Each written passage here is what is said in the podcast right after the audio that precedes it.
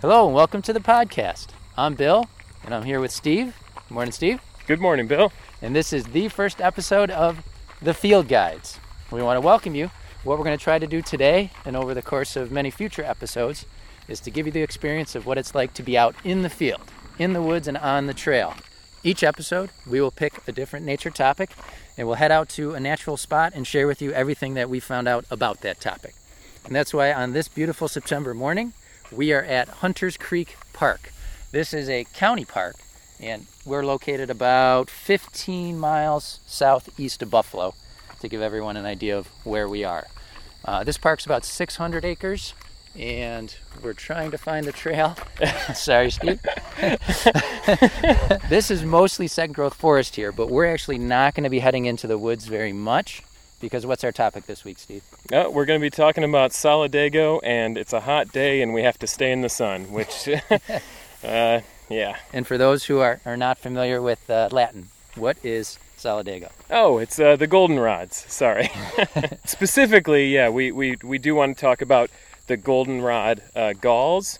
Um, That's right. We, we actually previously uh, thought of just doing Solidago in general, and uh, it is just way too much to, to fit into a nice short episode of a podcast. We would be here for a week, I think, or or more. or more. so today we're going to be focused on goldenrod galls, so that's why we're going to be sticking to mostly the meadows here at uh, at Hunters Creek. So just to give you an idea of of the area around us, what it looks like, uh, we've just left behind the parking lot, and we've entered an area uh, with some shrubs. There's some dogwood shrubs around us right now.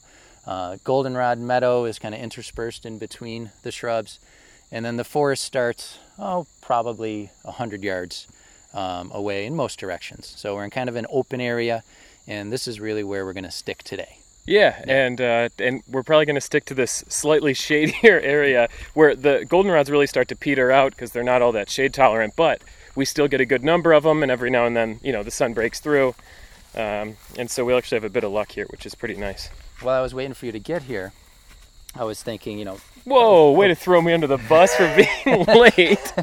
and we're less than what two minutes into the podcast, and you're already uh, calling me out. well, I thought I'd slip that in. but Everyone knows that I'm tardy. all right, so how about I say uh, when I got here early yeah. and uh, was just kind of hiking around, I was trying to figure out a way to let people know. You know, we chose goldenrod because it's appropriate for this time of year.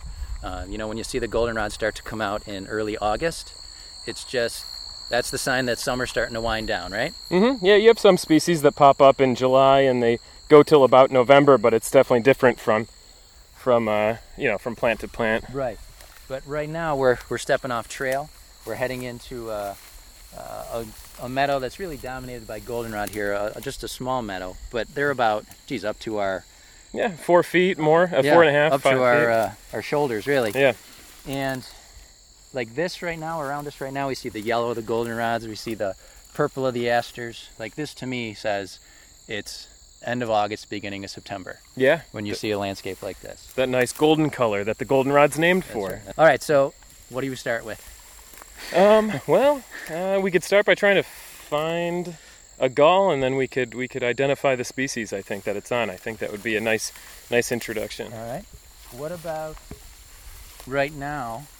We can t- tell people about the different guides that we use because we said we were going to talk about that a little bit. When it comes to goldenrods, uh, I'm not really one-sided on the issue. I actually like to use both Newcomb's guide and uh, Ann Peterson's guide to wildflowers uh, to agree. the east. But that's a specific case. I, I generally prefer Newcomb's. Uh, it's it's sort of nice. They use like a dichotomous key. If it has this quality, go to this page, and if it has this quality, go to this page. And it really it's a good way to get to know the plants. By structure. Yeah, by structure, morphologically. So Uh, it's a good Peterson's is, is how a lot of people start out because the Peterson guide is separated by color. Yes. So if you see a yellow flower, you know, oh, I can flip to the yellow section and start flipping through it. Whereas Newcomb's takes a more structured approach. And I think if you want to take on wildflower ID as more than just something you do a couple times a year, Newcomb's is the way to go. Yeah. Because once you start to notice, does it have five petals? Does it have four petals? Uh, ID becomes a lot quicker and a lot easier. Mhm. In Yeah. some cases. Yeah, yeah, and, and so I guess um, as long as we're talking about goldenrods now, Um, they are part of the aster family. It's the biggest dicot um, family of plants. When you work with asters enough, you start to notice that um, everything that's considered a flower on, on an aster is actually just this dense cluster of, of these modified flowers. And we don't need to get into why, you know, what modifications they are. It has something to do with the sepals. And every single flower head on, a, on an aster is really many, many flowers. And that's, that's true with Solidago, where Solidago already looks like it has small little clusters of flowers. Within each of those small clusters are even more small clusters, That's which uh, and it's it's so cool to you know if you're someone who likes to hike and you don't have a hand lens already, bring a hand lens with you every time you go hiking. It's uh, I, I don't really leave uh, my house without one. Actually, um, I, I keep them all in my car, so I always have them ready to go, uh, and a few different magnifications 10, 20. Right. Yeah.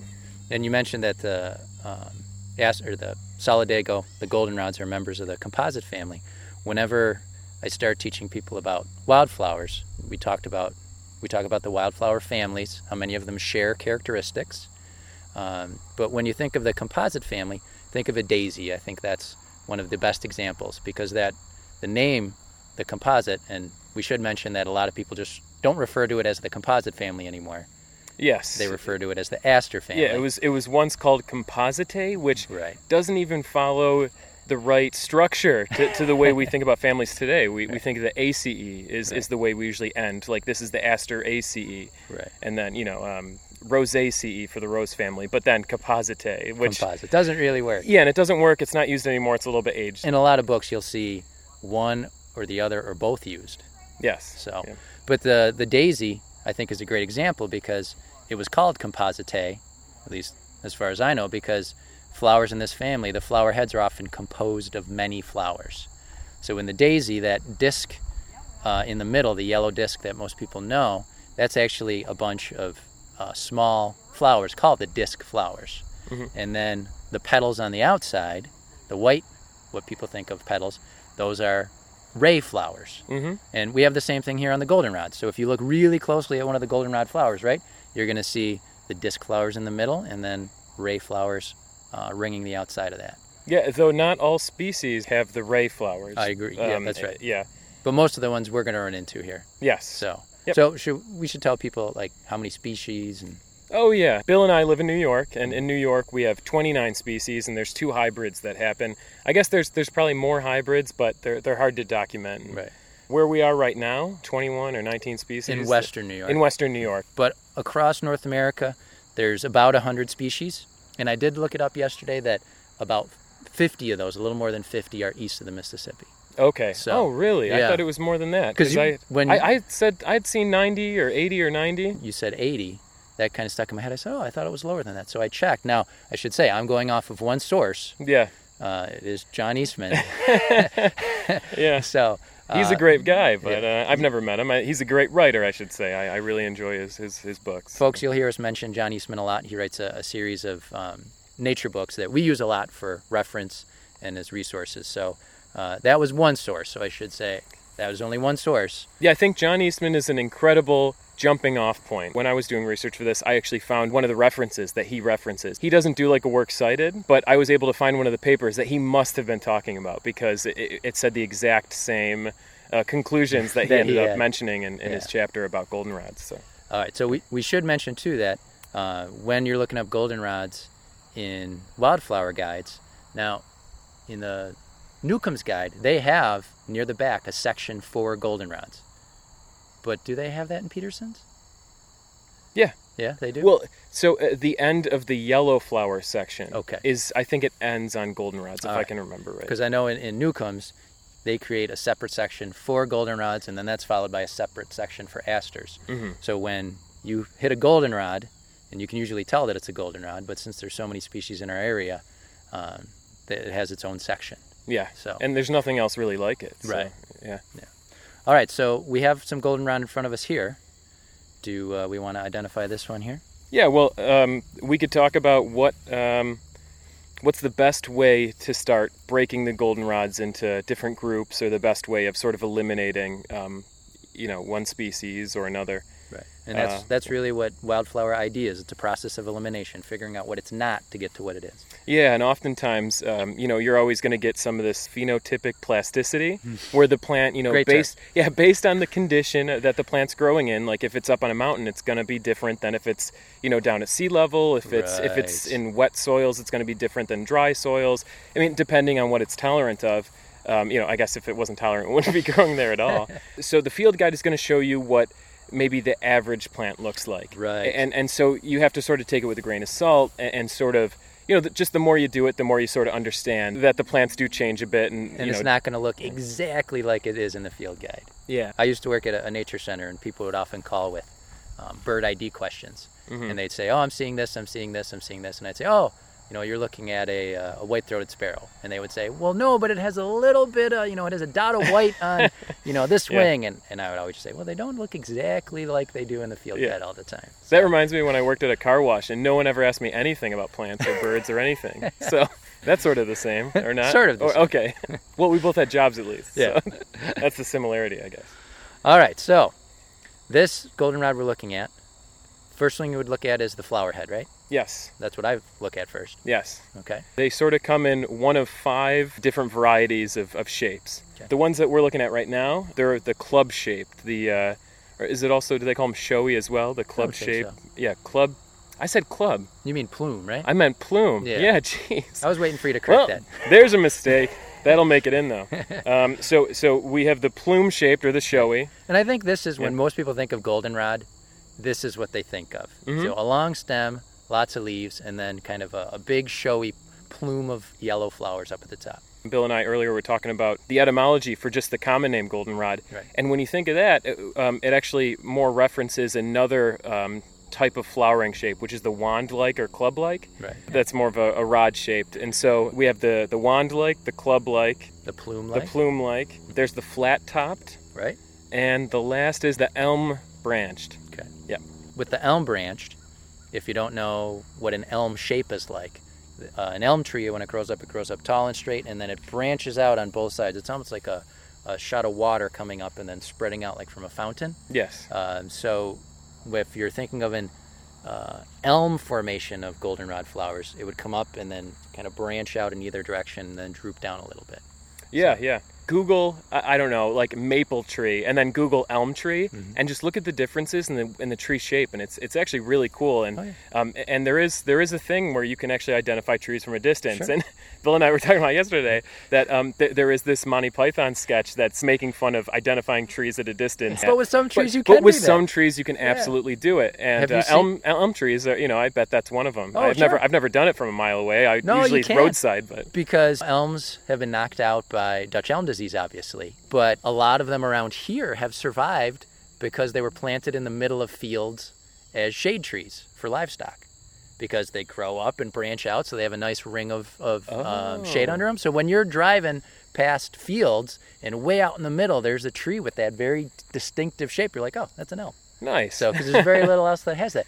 But in the the Peterson guide to trees and shrubs, I don't know if you've ever seen. In the beginning, he has a whole bunch of tree silhouettes. Yes, it's Yeah. the, the yeah the silhouettes of all the trees, Yeah, and so I think that's- super cool. Yeah. That's identifying by shape. okay, back to back Yeah. to goldenrods. Now, I do want to mention that when I was doing my research, the kind of the groupings of how to identify them, the ones that I came across were slightly different from yours.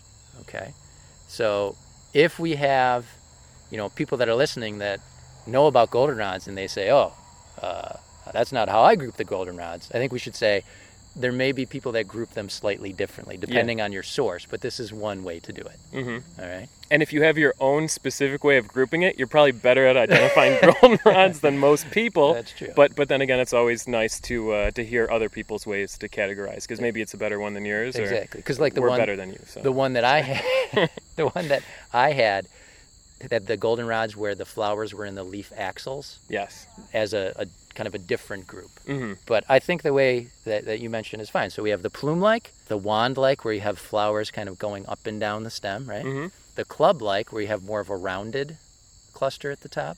The elm-branched, hmm flat-topped. Yeah. All right. So those are the five.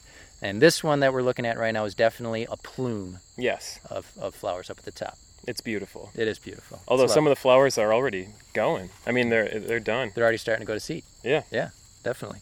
All right. So the next thing, would you agree that the next thing you look at is the leaves? Yeah, I specifically would go to the leaves next, and, and the venation is a really, really good character to look at. Right. Um, you're either going to get this parallel venation, um, or uh, what do they call it? The um, Feather. oh no, I was thinking, what's the other word for parallel venation that you'll see in field guides? Oh. I know it's in the Peterson's guide. Okay. I didn't bring my Peterson's guide. It's in my backpack. All right. That's okay. It's nerved. Yeah, we, we had to stop and, and, and just take a look in the Peterson's guide. I did They, not know they that. show it in the Peterson's guide, so I figure you know it's worth mentioning. All right. Yeah. Okay. So these are, I'll use that term, nerved. right? yeah.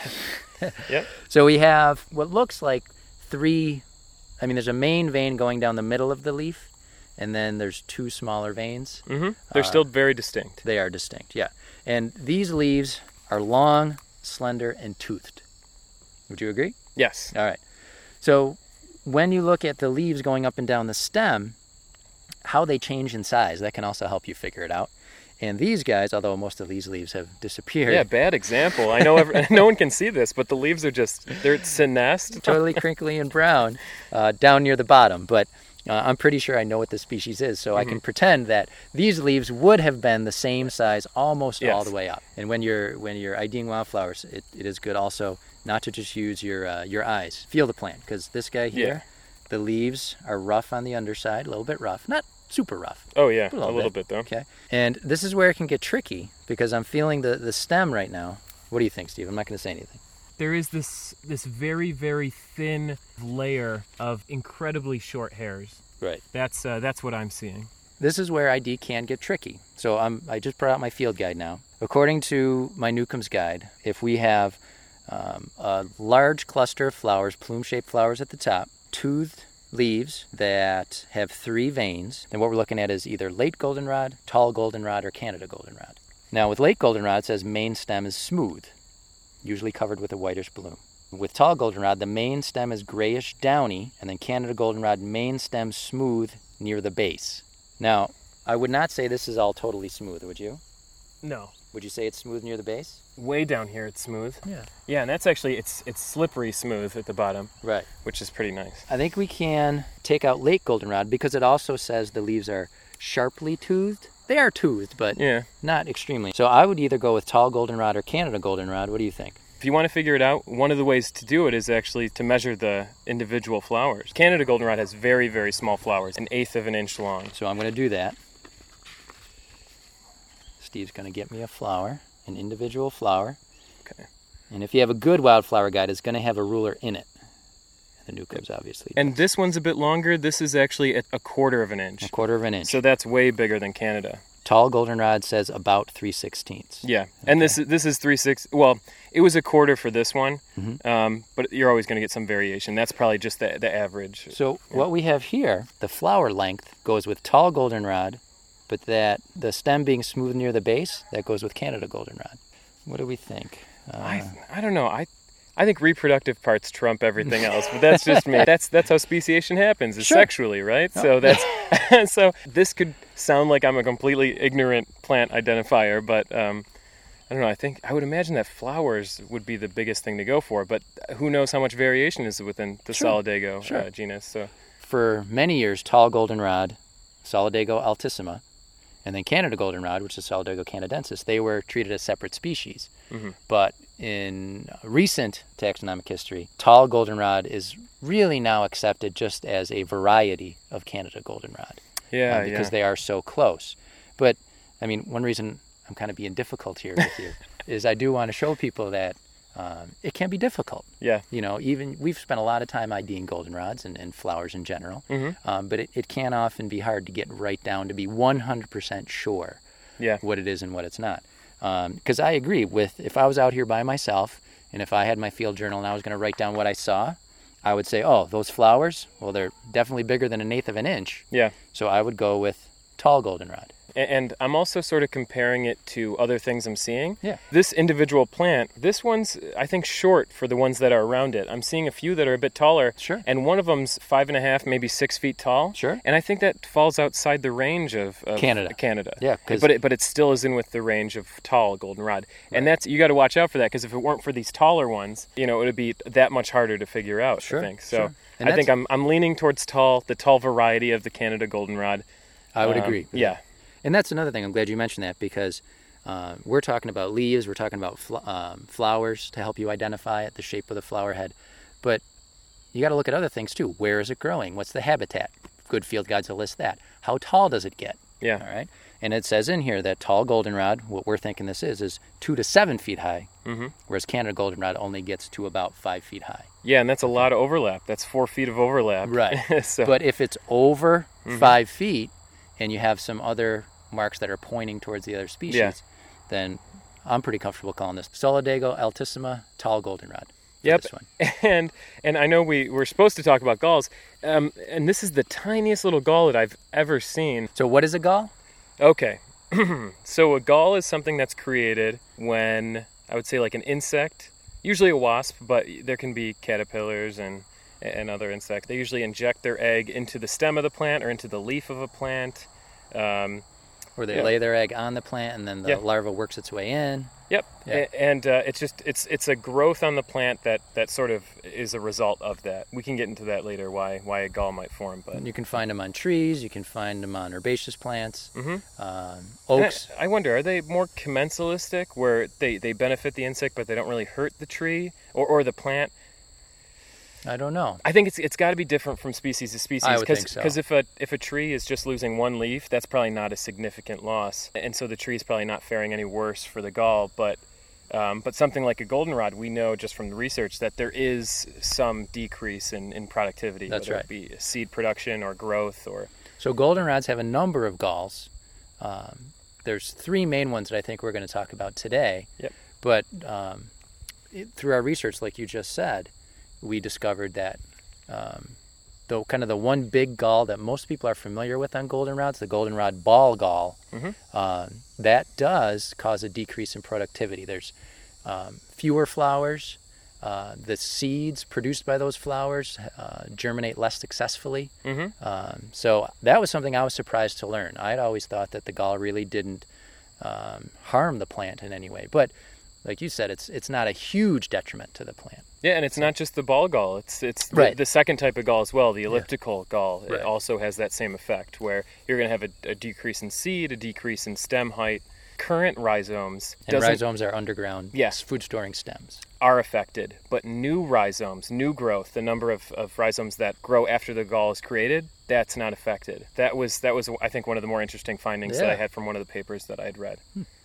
Now this gall we're seeing here, um, this is a small one. Do you think this is a ball gall? I think it's a ball gall, and it's it's not a good example. Probably about two thirds up the way the stem of the goldenrod we just identified, the, what we think it might be the tall goldenrod. There's a, a small ball uh, in the stem. So the stem comes up, then there's the ball, and then the stem continues to the, the flower head. This one, we're thinking it's a ball gall. It is round, but it's much smaller than we're used to seeing. The ball galls Yeah. are typically, what, about an inch across? yeah, about an Uh, inch. Around an inch across. Yeah. This one is more like quarter or half an inch. Yeah, they're usually halfway up the stem, and if there's more than one ball gall on a plant, it's usually a little higher than than um, the second one will be a bit higher on the plant. A bit higher, and it's usually a bit smaller too. Mhm. All right, so let's talk about how the, the ball gall is formed. Do you want to do that? Do you want me to do that? No, go ahead. All right. So it's caused by a fly, Oh, geez. Yeah, Eurosta solidaginis. You knew what kind of fly it was. It was like a Tephritid. tephritid fly. Yeah. it's, it's basically a fruit fly, right? Yes. Okay. A tephritid fruit fly, yeah. Okay. So the the scientific name is Eurosta solidaginis. Um, I I've like the solidaginis in there, the, the reference to Solidago. Oh, that's right. I thought you were going to say reference to Guinness, but I thought you were going to make a You're joke. drinking a Guinness right now. This is insane. All right, so in the spring, uh, a female fly will lay its eggs on the apical leaf bud, so the, the leaf bud up at the top of the plant as it's growing. So it'll be a young goldenrod plant. There won't be any flowers yet, uh, and that egg will hatch, and the larva will burrow into the, the leaf bud.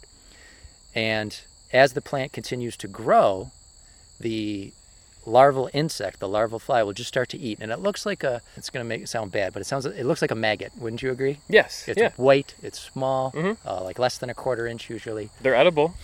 I think I think the majority of insect uh, think so. larva is is edible. That's right. We're just uh, prudes about eating insects Yeah, here I- in North America. Well, yeah. I mean, not to not to reveal too much all at once, but but Bill's a vegan, so he wouldn't eat one anyway, unless he, for some reason, absolutely needed to Absolutely to survive. needed to, right. And um, and then I'm a vegetarian. All we, right. we shouldn't get into that. now, now that half people stopped listening, yeah, we try not to be preachy, right? yeah. Okay. So the uh, the little young insect, he'll be living inside that stem, chewing, eating, and this ball will develop around it. And that's one thing most researchers don't quite understand is how it gets the plant to do this. They think maybe it mimics a growth hormone, but they're not sure. Oh, I Uh, know it.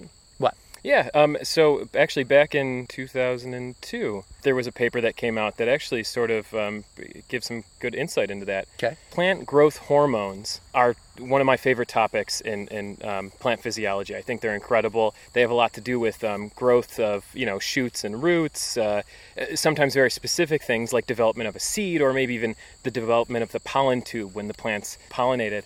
One plant hormone that's really um, important um, for plant growth is cytokinins Okay. um, and auxin as well. Um, and what they found was that this this specific uh, tephritid fly, or the goldenrod uh, goldenrod ball gall Yeah. fly, yeah, um, it actually um, it synthesizes its own uh, cytokinins, and there's about four cytokinins that are found within this larva. Originally, back in the 70s, there was a paper released, and they actually thought that the the larva was accumulating um, these cytokinins from um, digesting plant material. That's that's what they thought it was. But it, turned out that this newer study in in 2002 um, reveals that no, they're actually synthesizing it themselves, and and it was a really cool study. Uh, we'll we'll link to it, you know, in the description of, of the podcast. But it's so they they believe that the cytokinins actually being synthesized, and that hormone activates in the plant, and it forces this growth that creates the gall. Yeah. Okay. So there we go. Thank you. Oh, I love. Oh, we should just do a whole thing on hormones. I love plant hormones. They're so cool. Like oh, for like You're witches witches brooms. That's, oh yeah. Witches brooms. That's that's all. Uh, th- that's all just a manipulation of the regulatory system for hormones. The first And- time I, I saw one was in a, I think it was in a spruce tree. Yeah. And uh, for those who don't know, a, a witch's broom is when you have this abnormal growth of branches, um, or any plant structure, really, I guess. But in the tree, it just looked so weird. It was Yeah. just this weird bunch of uh, branches growing up and down and sideways, and uh, it looked wrong. On Yeah, it's it's it's super weird to see, but what that is is auxin sort of regulates that growth, whether it's a fungus or insect or bacteria, whatever causes the the witch's broom. It actually just messes with that control system, and then cytokinins sort of flood in, and that creates a lot of this lateral growth, and that's sort of how you get this witch's broom. Right. And it's sort of a similar thing with the goldenrod gall. galls. So once the, the gall is developing, the larva actually stays in there for the rest of the spring through the summer, and as the goldenrod continues to grow, the, the gall remains there. And that gall will stay into the fall, through the winter. But what happens is at the end of the summertime, actually right around now, so late August, early September, that larva will bore a tunnel right to the edge of the plant. And it'll just leave a thin layer of plant material. And then it'll go back into that central chamber inside the ball and then it will um, enter winter diapause. And it'll stay in that gall throughout the winter time unless what might remove the larva from inside the gall. It's- It's likely to be a woodpecker or a chickadee, Right. and and um, yeah, they they'll just peck at it, and Right. put a hole right through it, and, and sort of devour the little guy. And So- squirrels too, right? Squirrels as well, I Yeah, guess, right? squirrels. Yeah, sure. Yeah. But that makes sense. That would be a it's kind of an obvious visual cue for a bird when they see that goldenrod with that ball. They say, "Ooh, there's Yeah. a little snack inside there." Ooh, a little So- lunchbox. Yeah, so you can find these during the winter, you know, in, in fields of uh, dead goldenrod. Uh, the the galls will have turned brown, um, but if you crack them open, uh, you can use a knife, very carefully crack them open. Um, you can find the larva inside. Of still, course, yeah, still alive, of and of course, when you do that, then that larva is going to die. but yes, so you better eat them. that's Yeah. right. Don't let it go to waste, or else put it in your bird feeder. It stays in there all winter, hopefully, if it doesn't get eaten. And then in the springtime, what it'll do is crawl back out the tunnel it made in the fall, it anchors itself near that thin layer of plant material left behind. And then there's a structure on its head that it fills with fluid. And this structure expands like a balloon until it pops through that skin. And then the, the fly can emerge and find a mate and then start the process all over again. So, and how long does it have to find a mate? Uh, usually takes about two weeks. Yeah. So if you think about it, for 50 weeks out of the year, more or less, it is living inside that gall, and then it's only outside that gall for uh, a couple of weeks at most. And hopefully it can find a mate, lay eggs, and, and then it's going to die. So you don't see it un- until it's an adult, really. Yes. So I've never seen an egg. Uh, I've never seen a larva except in the ball gall. So Yep. we mentioned that birds eat them. So if you find these guys in the, if you find the galls in the spring, if there's a tiny hole, if it's just a millimeter or two millimeters wide, that's one that um, successfully emerged. Mm-hmm. Um, but if you find a larger hole, then that's probably a chickadee or a woodpecker. I've heard people say woodpecker holes are bigger, chickadee holes are smaller. But Yeah, I don't know measurements or anything. There is a whole uh, microecology that's that's developed around the ball gall, and parasites are part of that. So why don't you talk about the parasites? No, we specifically looked at what they looked like because it would be so cool to actually see I know. one. Um, that would be the best possible thing to happen. But um, in some of my research, I saw that there are inquilines, and those are organisms, typically insects, that live inside the gall along with the fly. But then there's also parasites that will destroy the fly yes. uh, as part of their life cycle. So the first uh, goldenrod ball gall parasitoid that I wanted to talk about was the Eurytoma gigantea. That's a species of wasp, and they inject their egg right into the gall, and that developing wasp just ends up eating the fly larvae. Then it feeds on the inner uh, tissue of the gall, and that is something that they can only do early in the season. Actually, even as early as late July. A lot of galls have already hardened to the point where the wasps can't penetrate it anymore. That would make sense. Yeah, and so that's true with uh, the tall goldenrod, Canada goldenrod, and uh, what's gigantea? Gigantea is late goldenrod. I Oh, and, and yeah, so I guess and, and late goldenrod. And then there's another wasp in the same genus, but it's a bit different. It's Eurytoma obtusiventris, and that's an all-female species. Um, so they're parthenogenic. Now, What does that mean, parthenogenesis? So it's just this asexual reproduction. You only need the females of the species. It actually oviposits directly into the fly egg in late summer after the gall is produced. The wasp hatches, eat the fly larvae, and then it gets out. And that actually only happens in Altissima, which is tall goldenrod, and Canadensis, which is the Canada goldenrod, which same species, I guess. Um, and the last Right. one's actually uh, the tumbling flower beetle, and it actually lays the eggs on the outside of the gall. This is, for some reason, I have this incredible vision in my head of this happening, where the eggs hatch and then they all just like bore in all at once. um, that one seems like the most vicious to me for some reason. And, and why is it that, you know, you have a fly that's basically using this plant and is, is harming it in some way, but I don't know, like, I'm getting into, you know, touchy-feely area here, but like, I like the goldenrod gall fly. It seems like nice and, and benign. And then you think of these parasites, and I'm just like, oh, they're like the bad guys. And I don't know why I think that way. Do you think that way? No, absolutely not. I mean, uh, I can, I guess I can see where that comes from. Yeah. But you know, maybe it's the wasp that's the good guy. Yeah. I don't know. Like it's She's at just the very to- very she's just trying to find a home for her baby, right? at the very least it's all neutral and i'm one of those guys that believes that like morality is there's a biological basis to morality and Sure. and and so it's you know morality is going to be different from species to species and We if can't. you're We a shouldn't wasp be putting our morality on these guys. right? exactly and if you're a wasp you have a completely separate wasp morality that you go by they wouldn't even con- i would just call it a survival strategy and so and whatever is good for the survival of the species that's what's moral for that species Right. which sometimes that stuff can get out of hand um, especially when they're non-natives and, and especially if they're invasive um, but um, you know it's not their fault and and we definitely can't project our human uh, quote unquote morals on them. Right. So what else about uh, the parasites? Um, well, that's actually it for the ball gall. Um, it, we could we could actually kind of look for another gall if we want. Okay.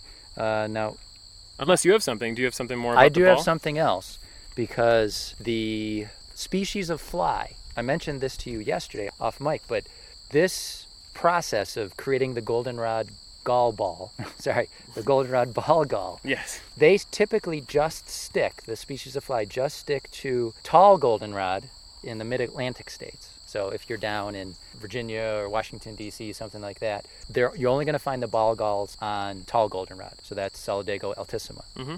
But in the Northeast and the Great Plains, you're also going to find them on Solidago gigantea, the late goldenrod. And what researchers are discovering is that since the insects that are using tall goldenrod, they come out 10 to 14 days later, Mhm. that they're actually becoming their own species.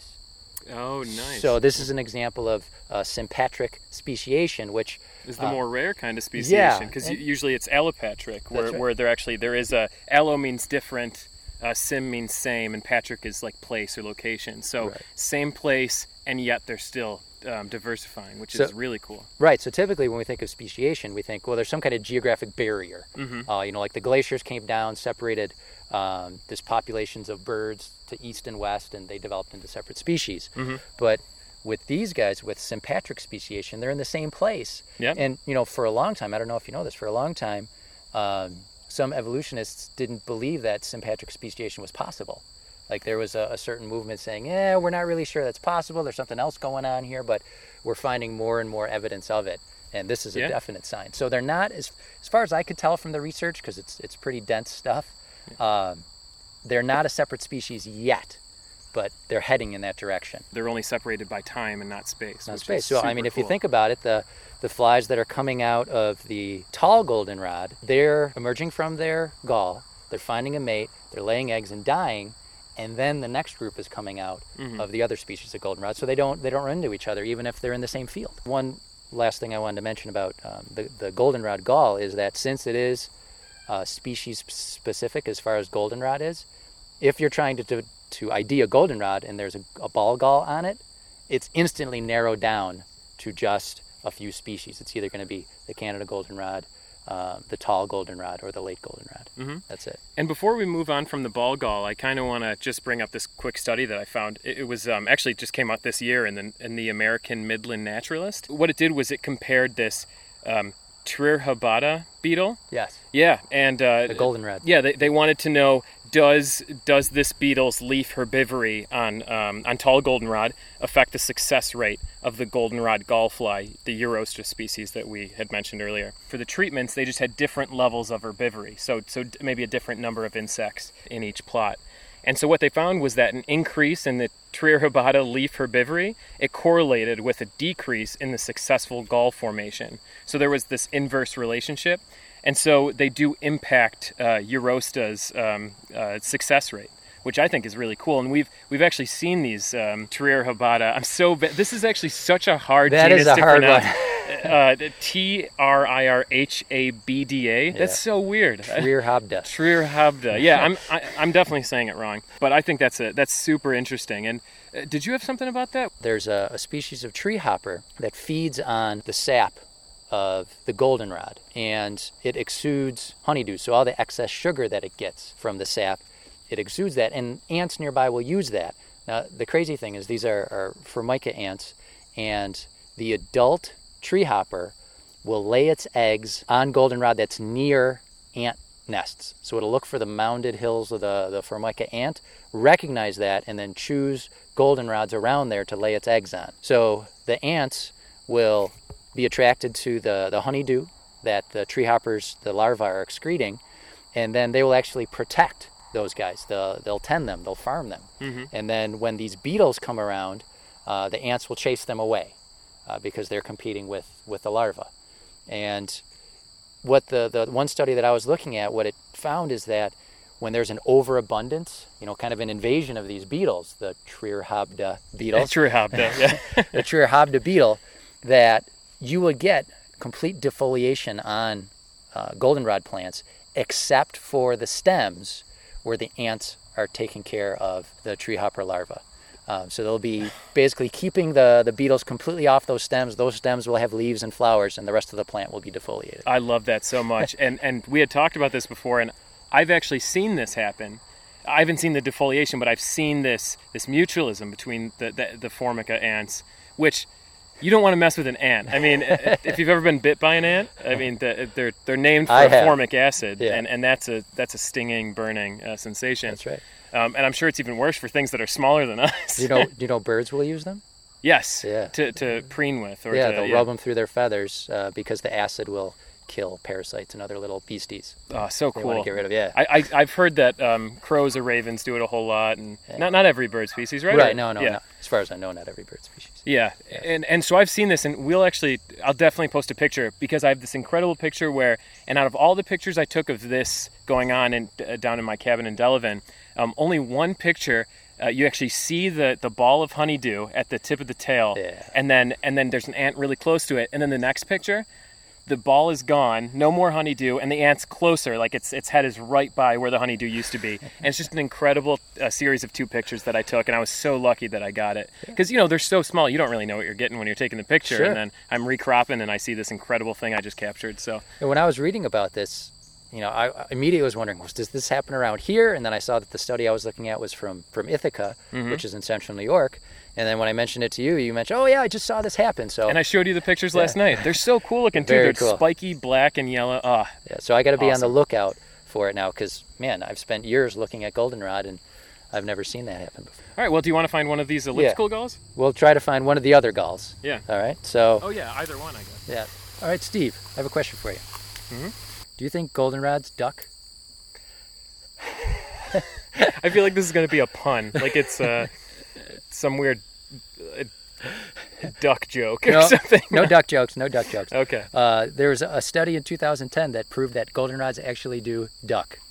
So they do this. What's the journal, first of all? because. Uh, Uh, it's the American Journal of Botany. wow, okay. I suddenly like it all. So, so it, it is a, an actual journal. Um and what they found is that in the springtime, in order to avoid being, if you want to say infected, but in order to avoid the goldenrod gallfly um, laying its egg, some Canada goldenrod individuals in a population, the stems will nod. And they call these candy cane stems. That's how they refer to them. Yeah, it's a good it's a good visual. Um, Yeah. So, and they actually had in the study, they had a picture of a goldenrod gall fly, you know, that was looking for a spot to lay eggs, sitting on top of a goldenrod plant that was bent over, and the that apical bud, that top bud it was looking for, was just a few centimeters away, but it wasn't laying the egg there because it's it just looks for it right on top of the plant. hmm So or maybe maybe there's some cues about the plant not being healthy because the gall only forms with the nutrient allocation. So yeah. maybe, it, I mean, it's tough to interpret the the results of studies, Right. but it could be you know a few things. So they found that this seemed to be like a, the second in a series, and, and they said that um, they found out that these candy cane stems they have a lower infection rate. I don't know if infection's the right word. I think it's fine. yeah. Yeah. So uh, they're never used by the goldenrod. Invasions. Yeah. yeah. So they wanted to find out. Okay, well, is that because they're nodding, or is it because of something else? Is something else going on? Is there some like chemical defense where the nodding is uh, an effect of that? Mhm. Um, so what they did is they found that these nodding stems, um, the plants of, of that genotype, that if they're in heavy shade in early spring, they will straighten out. So what they did is they looked at a whole bunch of individuals, some that nod in full sun, the ones that were in shade that would have nodded but straightened out, and what they found that if they nodded and then straightened, the goldenrod gallfly still went to them. They think it's directly tied to that nodding effect. So they do duck to avoid uh, the goldenrod gallfly. They said that what they want to find out in future studies is that if this is a successful strategy to avoid having a gall Mhm. grow on you, then why don't these individuals take over a population of, of goldenrod? Because they said in most Canada goldenrod populations, there's a small amount of the this genotype where they nod, Yeah. but they never take over. They never become the most abundant um, yeah. It, genotype. it could be an adaptation that that um, ends up uh, for some reason decreasing seed yield. Yeah. or, um, and you know, like we said earlier in the podcast, is um, research seemed to indicate that galls do have a detrimental effect, but it doesn't seem to be a huge yeah, detrimental. th- there's effect. just a slight decrease in Yeah. certain things. And yeah, and if it's a if it's a recessive trait, then maybe you know, unless everything's wiped out except for those plants with Yeah. that recessive trait, then uh, you, you never know. It'd You be interesting to look into more. Maybe Yeah. we'll post something about that. so goldenrods do duck. Yeah, cool.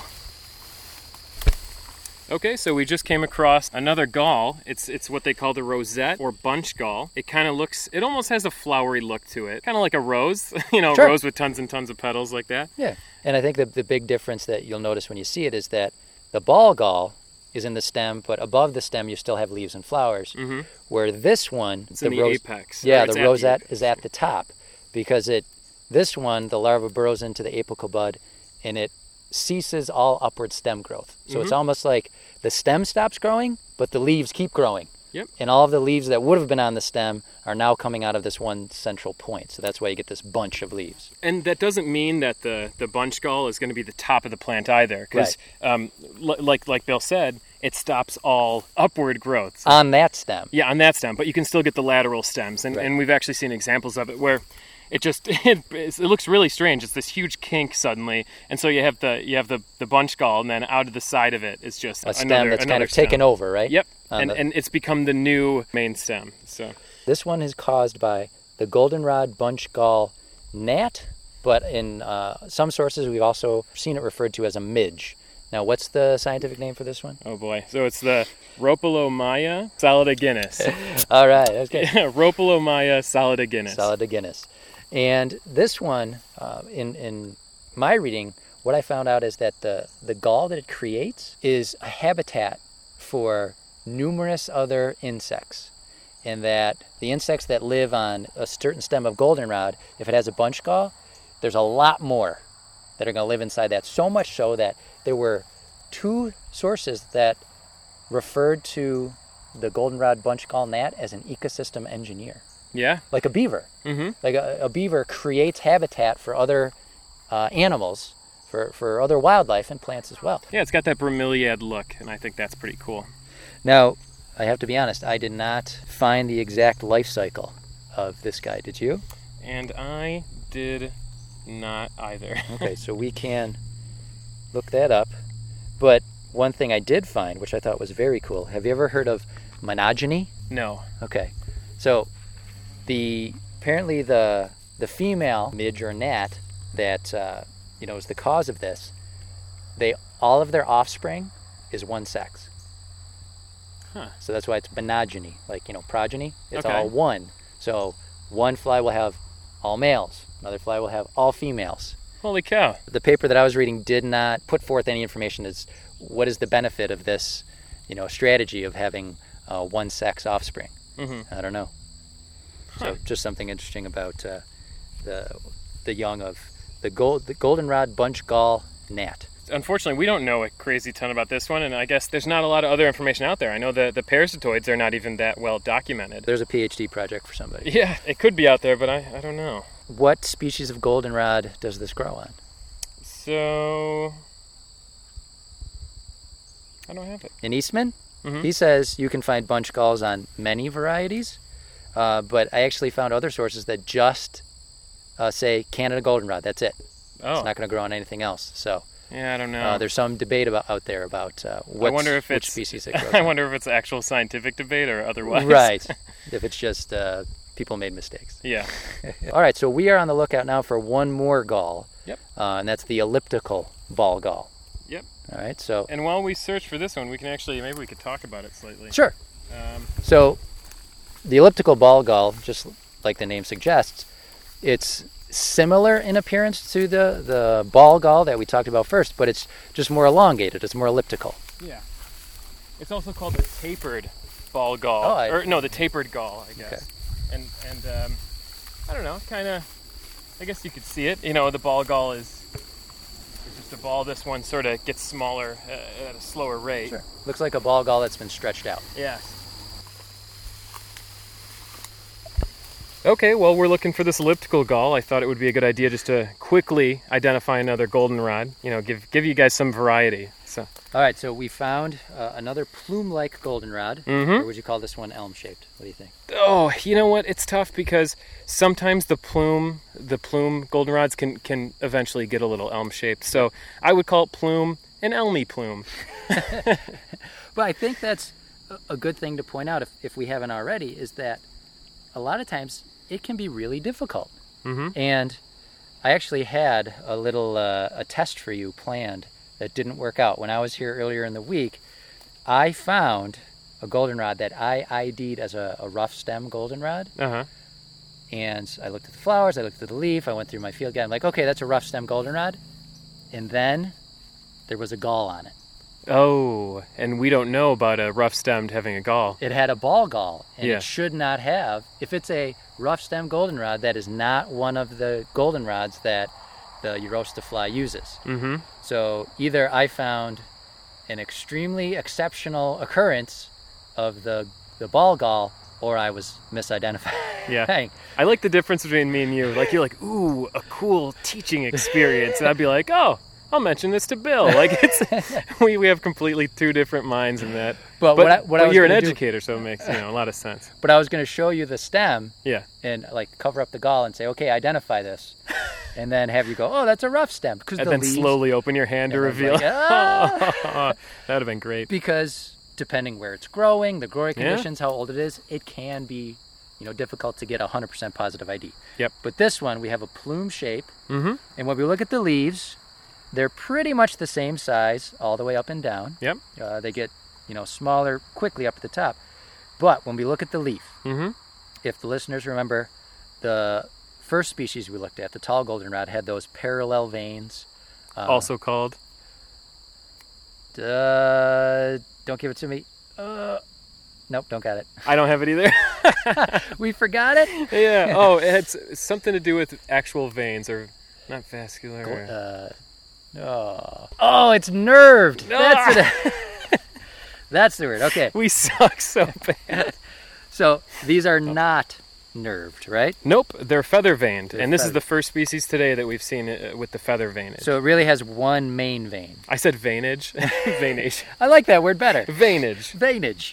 Yeah, I like I'm gonna write my own We'll, field we'll guide. put that into the, uh, Look for the the veinage. vernacular. All right. So the other thing to notice about this guy is the leaves are very rough, and as you get further down the stem, to me it seems that the teeth get more pronounced Mhm. as you move down the Yeah. stem. So you have rough leaves, you have a plume-like uh, spray of flowers at the top, but the stem is very rough. Okay, Mhm. so we have rough leaves, rough stems, and that roughness on the stem goes all the way up and down the stem. So this is rough-stemmed goldenrod or Solidago rugosa. Yep. Rugosa. And, And, what does rugosa mean? all right, so rugosa means we looked this up. It means wrinkled. Mm-hmm. And the other common name for this, do you remember? Wrinkle leaved. Wrinkle leaf Yeah. goldenrod. And it, it so the veination's really, really deeply in the leaf. Like Yes, it's yeah. especially as you go down Mhm. the lower leaves. And this individual here doesn't even have it as much as some of the other individuals Oh yeah. I've seen here. the one where- we saw yesterday was nuts. yeah, it was the- cool. those lower leaves they're bigger, Mhm. a lot of teeth, very hairy, and then the venation's real deep. Yeah, and when we say wrinkled, we don't mean like undulated or something. We No. don't mean it, we mean like skin wrinkle, like it looks Yeah. like crow's feet on Yeah, someone's face. yeah. Like a It looks like someone wrinkled it up and then spread it all out again. yes. Yeah. Yeah.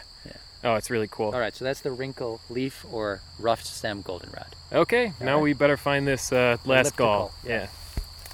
All right, so we've been searching for what about 10 minutes? yeah, longer than that, I think, because we we keep having the side conversations. Right, and we cannot find the elliptical ball gull. We're, we're seeing lots of bunch galls. We're Uh-huh. seeing some ball galls. You know, and we we saw one yesterday, but to find one plant in an area where there's hundreds and hundreds, maybe even thousands of plants, Right, um, there's no way. it's tough.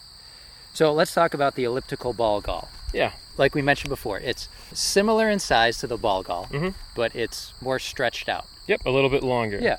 So this one is caused not by a midge, not by a gnat, not by a fly, but by a moth. And uh, the common name is just the goldenrod gall moth. Now, do you have the scientific name there in front of you? This is a good one. Oh boy. okay. This is one of the hardest ones I've ever seen. Okay. So it's the goldenrod gall moth caterpillar. That wasn't too hard. No, No. wasn't so bad. okay. Um, so it's going to be the Gnorimoschema. Yeah. Gal. hold on. Everything's solid to Guinness. That's right. yeah. So Gala makes sense. solidaginis. So So I think it's Norma schema, Gala Guinness. I think you'd be right. And he said it with Norma schema. confidence, and I believe you. And uh, I did a quick check in my uh, plant name dictionary, uh, in my Latin dictionary, and I could not find what Norma schema referred to. Galla solidiginous, I think, would have to mean a gall on Yeah. Solidago. Yeah. Solidago gall. Yeah. I would that's hope what that's what like. it means. Yeah, I mean, and this guy maybe is my favorite one out of all of them because he's like he's always in wait. You know, he's always He lying is. in wait. So he emerges from a gall. Like this is we're going to start with the emerging. That'll be the start of his life cycle. Yeah. So he emerges from the gall in August around now, and then he'll hibernate over winter as an adult, and As then an in- adult moth. Yeah, as an adult moth, and then in spring it lays eggs on the goldenrod stems um, and dried leaves uh, near the stem base. And then the eggs overwinter. Yeah. and then uh, the larvae hatch in the spring, and then they bore into the apical bud. They tunnel downward several inches, and that's sort of I think that's kind of interesting because that makes me think of the the elongated shape. It's not just a point of damage; they're actually making like a an they actual they go in and go down. Yep. Yeah. Um, and then they tunnel downward several inches into the stem. And then the, the gall is created in, in midsummer. It burrows the exit channel. And then you had something about this. I thought you had mentioned something. Oh, something. yeah, that's right. So, in one of the sources I read, it said that before it pupates, it bores a tunnel to the edge, uh, just like the ball gall fly does, and it left that layer there, goes back down, pupates, and then emerges as an adult. But then there were a couple other sources that said no, no, they don't leave a, a thin layer. They bore a complete tunnel to the edge when they're a larva, and then they pack that opening with plant material and silk, because like most caterpillars, they can make silk. And the opening, the edge of it is beveled. So as you come out, it gets wider. So the, the source that I read said that it makes it easy for the adult moth to push it out, but for something else to kind of dig it out, it would be a little more difficult. Yeah, a Uh, waste of calories yeah. that it might not get back. Yeah, so Yeah. we're not sure. Um, I think the the detail that that description went into in both of the sources I found I hope that second me one. said that that is is how it uh, what it does to prepare before it pupates. Mhm. But correct me if I'm if I'm hearing this right. So it's only in the gall for the summertime. I, I believe that's right. Yeah. So that's it's so crazy that it the the adult spends a whole year Mm-hmm. or you know a whole winter, and then the the egg sits there. yeah, for another whole winter. yeah, for another whole winter. Like, what's the evolutionary advantage of that? You would think, geez, you're you're giving yourself a lot of time to get eaten, or Yeah. you know, for something bad to happen. Yeah, I'm curious about the um, the evolutionary history on Yeah. that. Like, so this uh, one seems yeah. to have the longest life cycle of. Yeah, of yeah, because the the ones we gall is created in midsummer, and then it, it, it does that tunnel, and then the larva pupates, and the adult moth emerges, and then in late summer. this brings up. You mentioned websites before. We were talking about Wikipedia. Um, if websites are reliable, I did find at least a couple websites that had the length of the life cycle of the goldenrod gall moth incorrect. Oh, okay. where it's uh, I found one site that said that it overwinters um, inside the gall, Oh, uh, and then I found another one that said the adult did not overwinter as an adult. Uh, so, as I was doing, you know, looking at different sites, looking in books, I'm like, wait a minute, there's some discrepancy here about the life cycle. yeah. But then I realized that the majority of what I was reading said no, the adult overwinters, and then the egg also overwinters. I, I love finding caterpillars and moths overwintering. Yeah. Have you come across it yourself? oh yeah, what's Oh, yeah. like in tree bark? Oh, I love it. Yeah, Yeah. that's super cool. So we at least know that happens just by anecdotal evidence, but anyone can go out in winter and find these things. Sure. yeah, I think that might be it for the episode then. Okay. So we should encourage people to get out, look for goldenrods, uh, see if you can find the different galls we talked about. And as you mentioned at the beginning of the episode, as far as what there is to talk about with goldenrods, we have just scratched the surface. Oh yeah, this is it's it's it's painful not to do it because uh, we had both spent so much time looking up all this stuff on goldenrods, finding all these papers, going through all the different books that we own and, and books like I, I don't know I've done interlibrary loans just to look at stuff with uh, for for goldenrods and it's insane how much is out there Yeah. and how much of it is so interesting. Right. Um, it's it's a really cool plant. We could probably do three or four episodes. Oh, at, the, at the least, and even then, I wouldn't be satisfied. Like this episode's done, and I'm happy about it, but I am not satisfied. I want to talk about goldenrods, uh, you know, and it's. Uh, We can do part two next year. I know, I know. um, you know, if anyone has any suggestions, what they would want us to, to do, because um, like we had said in the beginning, we're always going to be out in the field, whether it's winter, whether it's you know, it's we always want to do stuff in the field, and That's there's right. always stuff to see, no matter what time of year, and. Um, So give us some homework. yeah, yeah. So give us some homework to do. Um, we're going to try to do these uh, at the very least just once a month. We're both pretty busy guys Yeah. uh, with a lot on our plates, but we really want to do this. You know, this is a really cool way to spend our free time. We'd probably be hiking together anyway. So we're going to try to give you guys one of these every month, and uh, hopefully, hopefully you guys like them. All right. Thanks for listening. Yep. Thank you.